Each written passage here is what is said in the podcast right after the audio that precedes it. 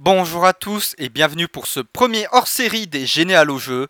Ici, ce n'est pas un épisode construit euh, bien comme il faut, et cetera. Ça va être plus un épisode bordel. Je suis Buddakhiin et je suis en compagnie de Bigaston. Comment ça va, Biga ? Bah, comme les deux derniers épisodes, parce qu'on les a enregistrés il y a respectivement un quart d'heure et une demi-heure. Bah, fatigué.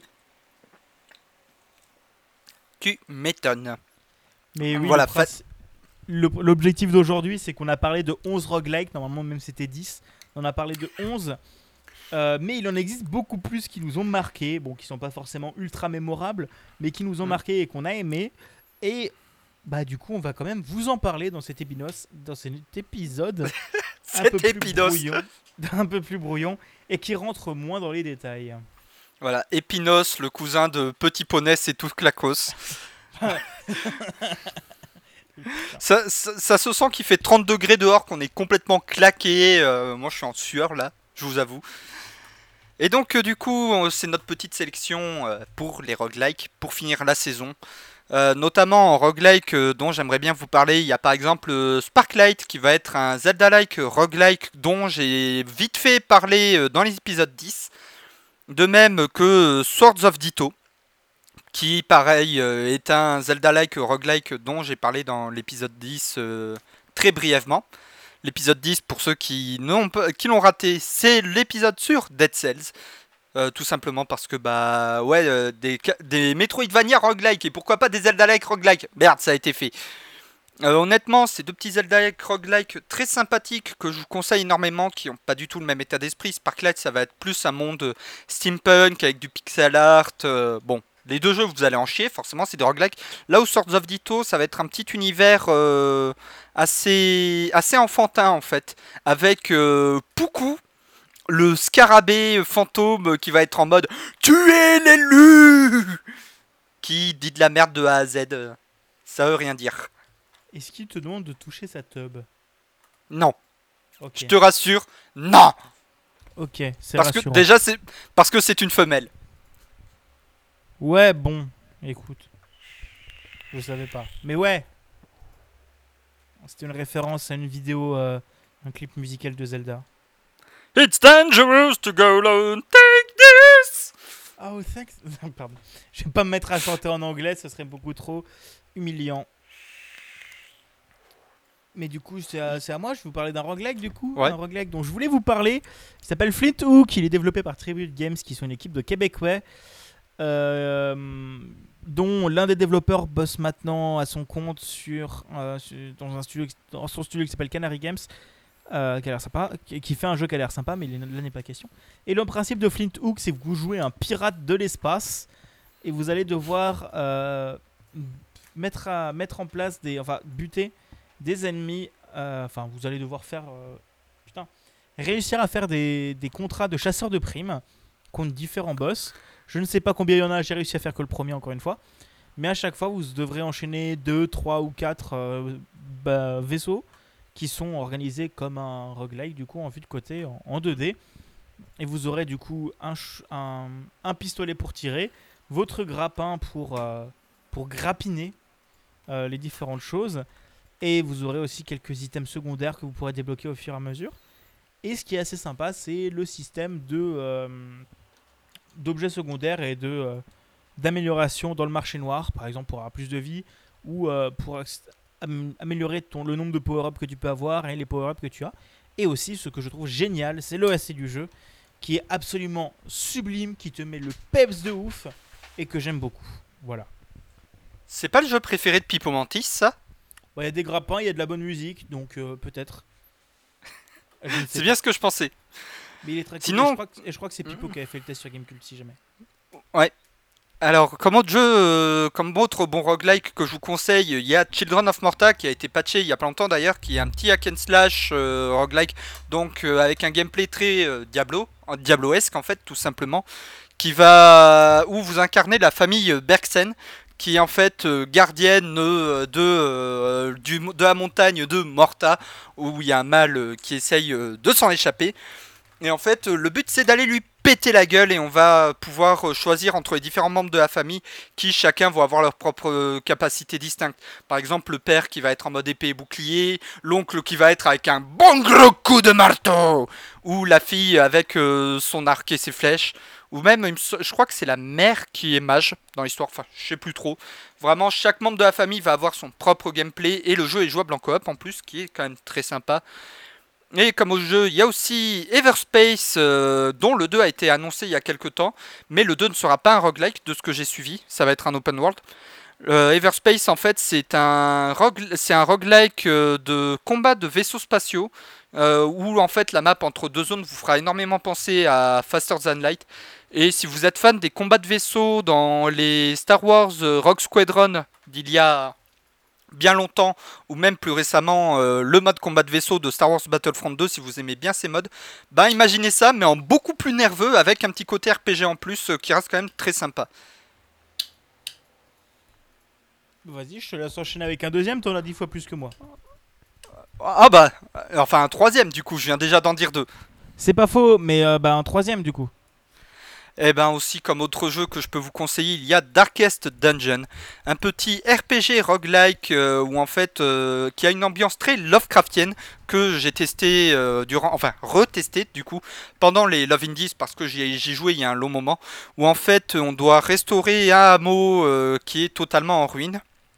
Et euh, en fait on doit réunir une équipe d'aventuriers qui devront explorer les plus sombres des donjons pour euh, rapporter des trésors, des, du pognon euh, pour euh, restaurer tout ça.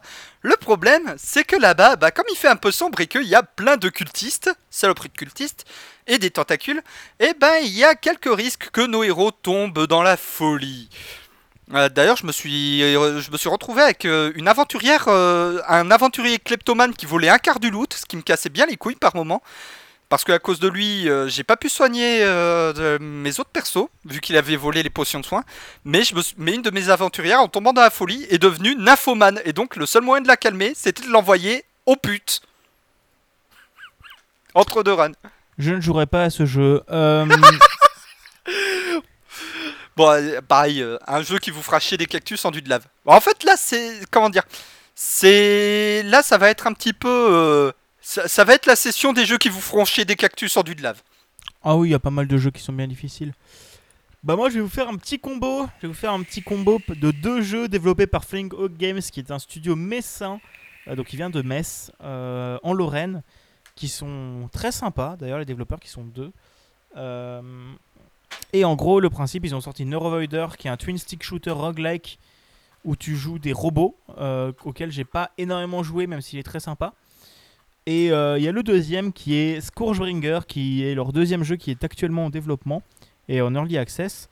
Et en fait, le principe de Scourgebringer, c'est vous mélangez Dead Cells et Celeste. Et euh, c'est comme ça que Eurogamer l'a vendu. Et je suis assez d'accord avec cet avis. Et en fait, euh, c'est, le principe, c'est vous allez jouer une aventurière qui va devoir aller tabasser des boss et tabasser des monstres. Euh, je crois qu'il y aura cinq mondes en tout. Actuellement, il y en a trois de sortie, avec à chaque fois des améliorations au fur et à mesure. Et euh, dont des ennemis, des boss, des trucs comme ça, et qui est assez nerveux et qui est très sympa, même si c'est compliqué. Voilà. Ouais, tu m'étonnes. Et du coup, vas-y, euh... Buda.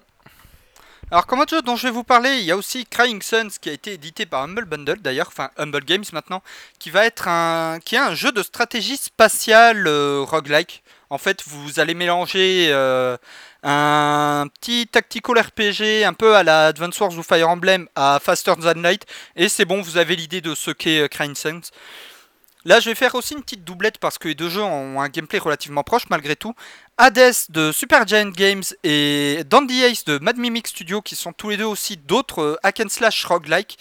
Hades, nous incarnons le fils d'Hades qui essaye de s'échapper des enfers, ben, et qui va souvent se faire péter la gueule justement.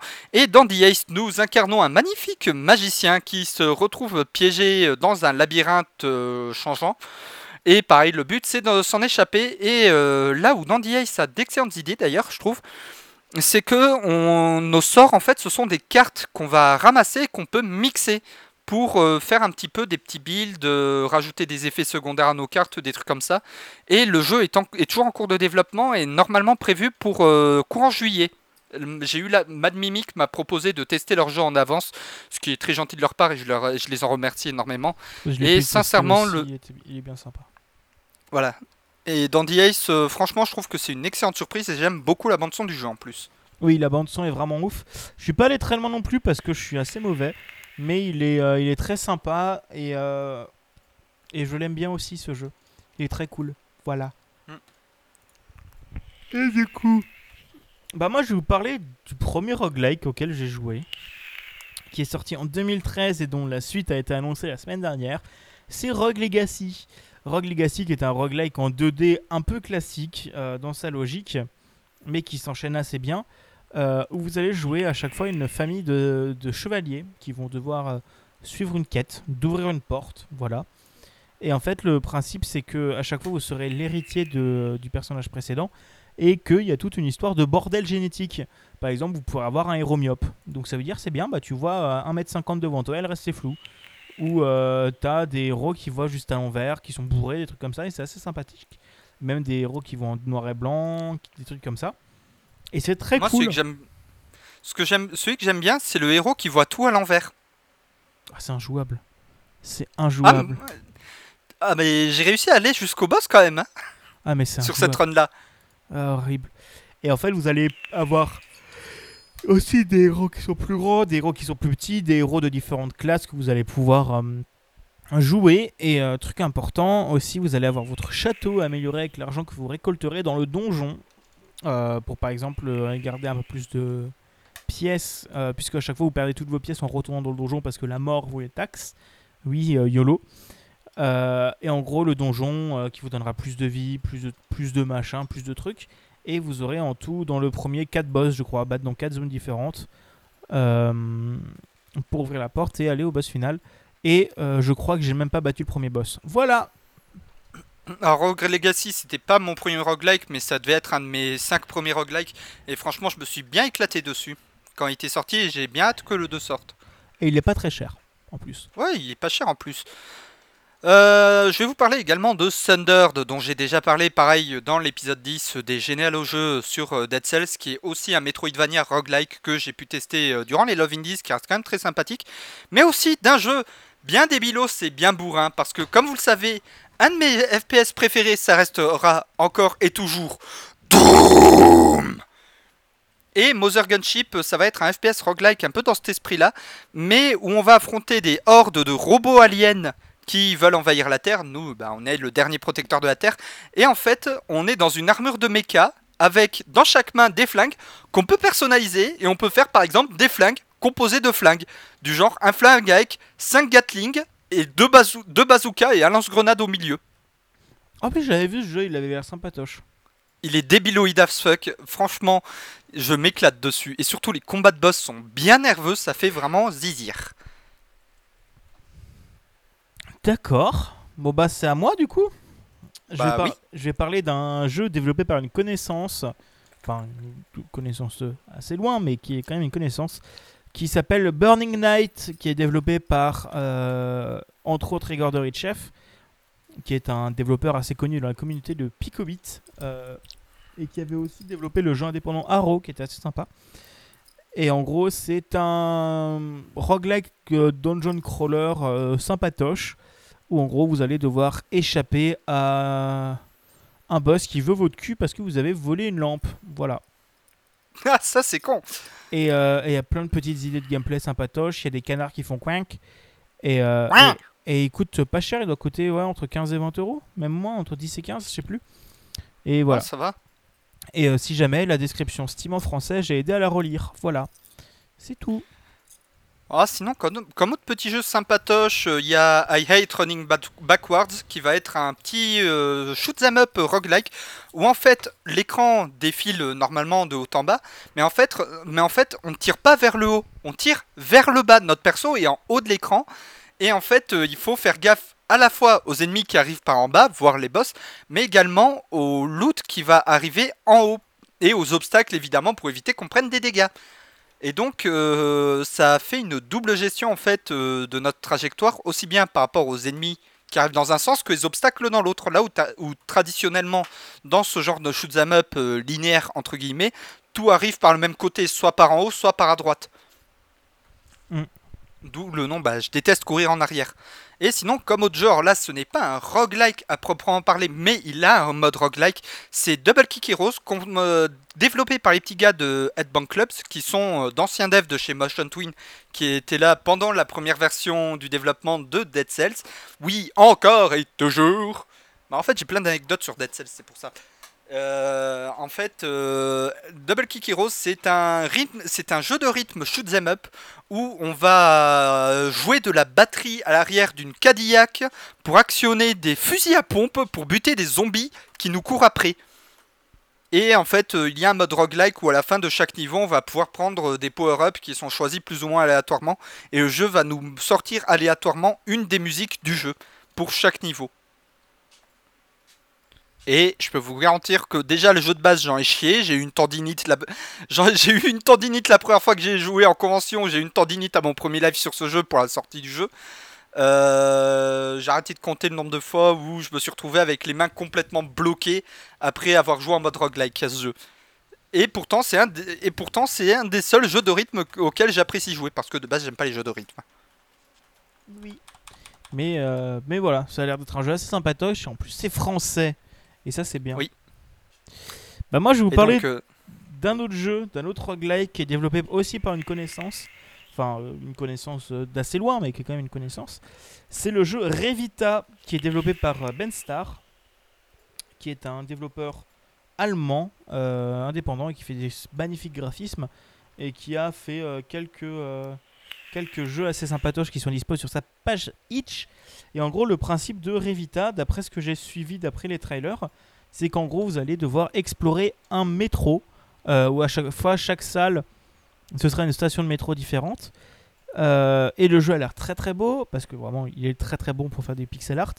Et euh, il a l'air de ressembler... Pardon. Il a l'air de ressembler un petit peu sur le principe à Dead Cells et Scourgebringer. Bon, il n'est pas du tout... Euh, il s'inspire d'aucun des deux, parce que... Euh, Bah, il était en développement en même temps quoi. Mais il est sympatoche. Et euh, on n'a pas encore de date de sortie, mais il a l'air plutôt cool. Voilà. Donc n'hésitez pas à aller sympa, ça. Regarder. Ouais. Alors on... j'ai aussi Dead in Vinland à vous proposer. Alors le... pareil, le jeu de base n'est pas un roguelike, mais le mode infini est plus ou moins un mode roguelike, en fait, tout simplement parce qu'on peut, recon... on peut recommencer continuellement euh, des runs comme euh, dans d'autres jeux, où en fait on va devoir incarner une famille de vikings euh, qui se retrouve sur, euh, sur le Vinland. C'est, pour vous décrire vite fait, le Vinland, c'est une terre, euh, officiellement c'est une terre dans le Canada, on ne sait pas trop d'après les historiens, et en fait on se retrouve, euh, dans une fam... on se retrouve incarner une famille viking qui s'est échouée sur une île, enfin sur une terre inconnue, et le but c'est de survivre. Tout simplement. En fait, c'est plus un jeu de gestion et de survie euh, que un euh, R P G ou quoi.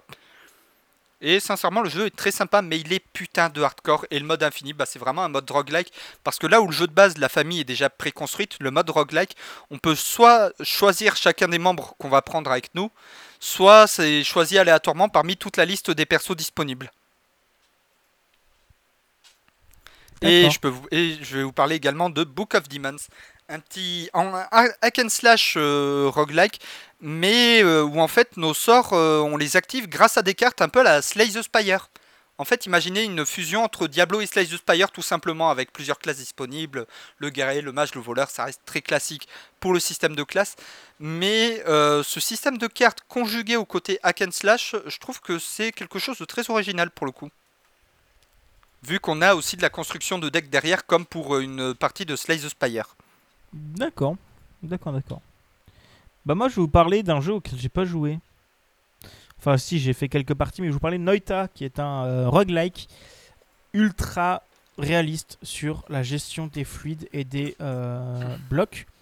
Et où en gros, d'après ce que j'ai compris, euh, vous devez explorer euh, des îles avec des ennemis.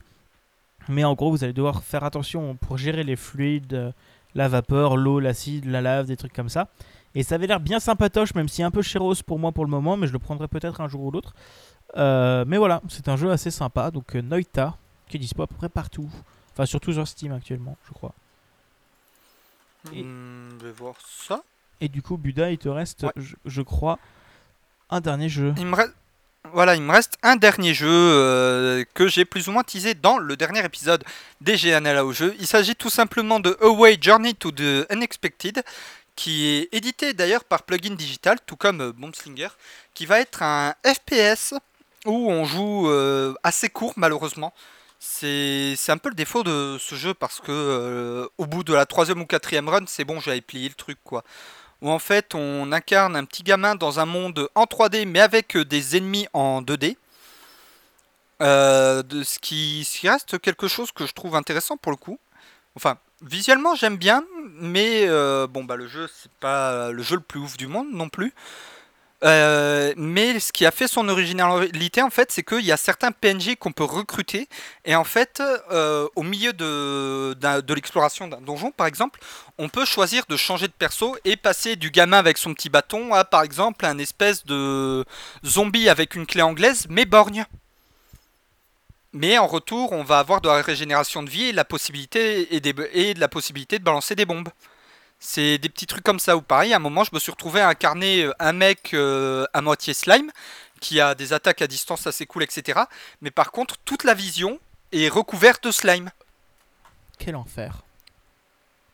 Non mais c'est rigolo, parce qu'en plus on peut alterner entre les différents persos, et cetera. Et pour le coup, je trouve que, je trouve que les idées de base du jeu euh, originales. D'accord. Ça change... Euh, pas, bah, Euh, par rapport à certains roguelikes auxquels j'avais pu jouer, je trouve que euh, l'idée de jouer comme ça, c'était original. Ok, oui, bah ça peut être sympa, ça peut être pas mal. Et je voilà. Crois qu'on a fait le tour. Ouais, on a fait le tour de ce hors-série sur euh, les roguelikes. Voilà, je sais pas, je, je sais pas si on fera des hors-séries à toutes les saisons, on verra bien, à mon avis, on en fera. Mais euh, c'est voilà, comme vous l'avez compris, c'est un petit peu les mentions honorables dont on n'a pas pu vous parler parce qu'il y a beaucoup trop de jeux qui peuvent être intéressants par rapport à tout ça. C'est sûr, c'est sûr. En tout cas, du merci. Coup... Vas-y, vas-y. Ah non, mais c'est ce que j'allais dire aussi, donc vas-y. Ah.